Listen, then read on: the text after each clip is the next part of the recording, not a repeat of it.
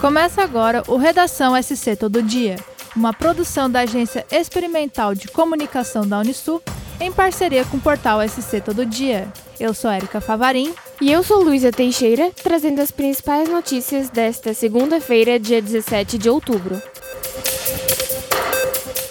As obras de revitalização do aeroporto de Omício Freitas, em Forquilinha, deverão ser concluídas ainda em 2022. A previsão inicial do governo de Santa Catarina era de que os trabalhos fossem finalizados em outubro, mas, em decorrência das chuvas, o prazo final precisou ser adiado. O investimento é de quase 3 milhões de reais. O término das obras não significa necessariamente que ele passará a receber voos comerciais. Antes mesmo dos trabalhos, o local já estava em condições plenas de funcionamento, por estar aberto ao tráfego aéreo. No entanto, recebia apenas voos estratégicos, como para transporte de vacinas. Dentro do investimento do governo do estado para o local, está a implantação de uma estação meteorológica de superfície automática, a qual irá permitir a operação por instrumentos diretamente do aeroporto de Forquilinha. A partir disso, então, poderá começar a ser discutido o retorno dos voos comerciais.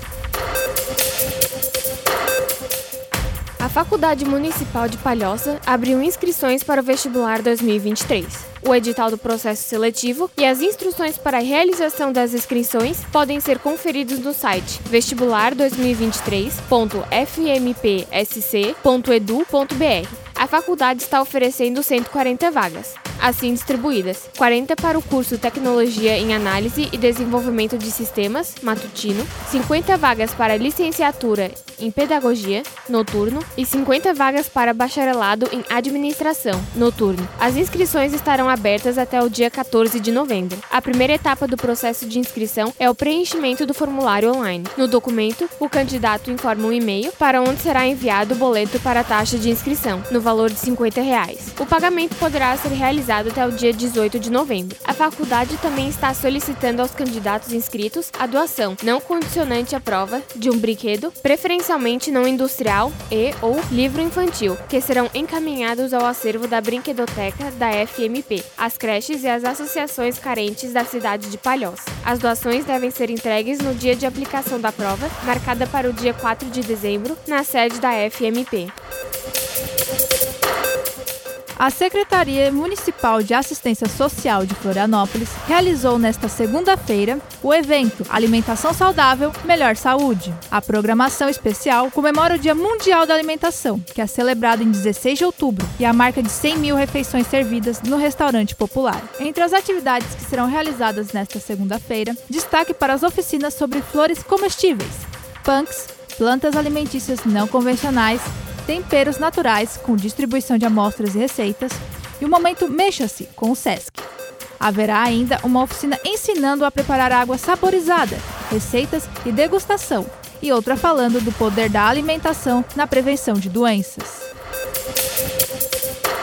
O Ministério Público de Santa Catarina conseguiu uma liminar que obriga Uruçanga a zerar a fila de espera para vagas em creches em até quatro meses. A determinação surge após o entendimento do Supremo Tribunal Federal que é de responsabilidade do poder público garantir à população acesso à creche e pré-escola. O Conselho Tutelar foi informado e precisou apresentar uma lista com o número de crianças que estavam fora da creche. 70 crianças estavam na fila de espera por uma vaga em creche em Uruçanga. O Ministério Público reuniu-se com a Secretaria de Educação e o município conseguiu diminuir o déficit para 56 vagas. A previsão é de que a Prefeitura de Uruçanga primeiramente adapte um espaço público para receber as 56 crianças que estão na fila de espera por uma vaga em creche. Depois, o município deverá investir na construção de um novo centro de educação para atender esse público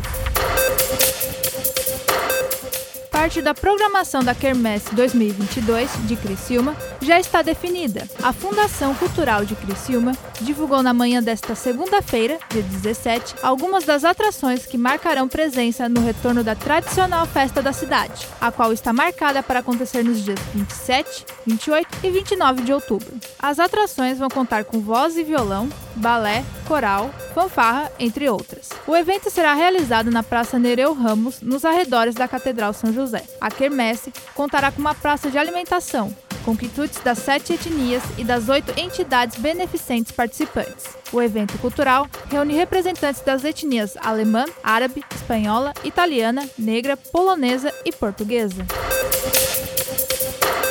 O ator Marcos Palmeira, conhecido por inúmeros papéis no cinema e teledramaturgia brasileira, esteve em Praia Grande nesta segunda-feira, dia 17.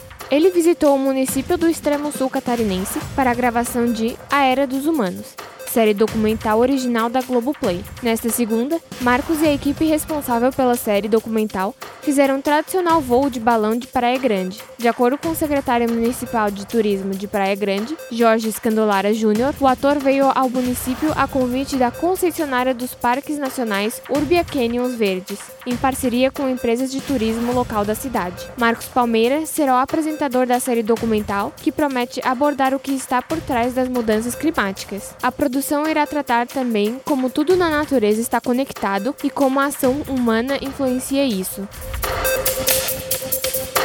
Para mais notícias, acesse o portal SC Todo Dia. Até o próximo episódio.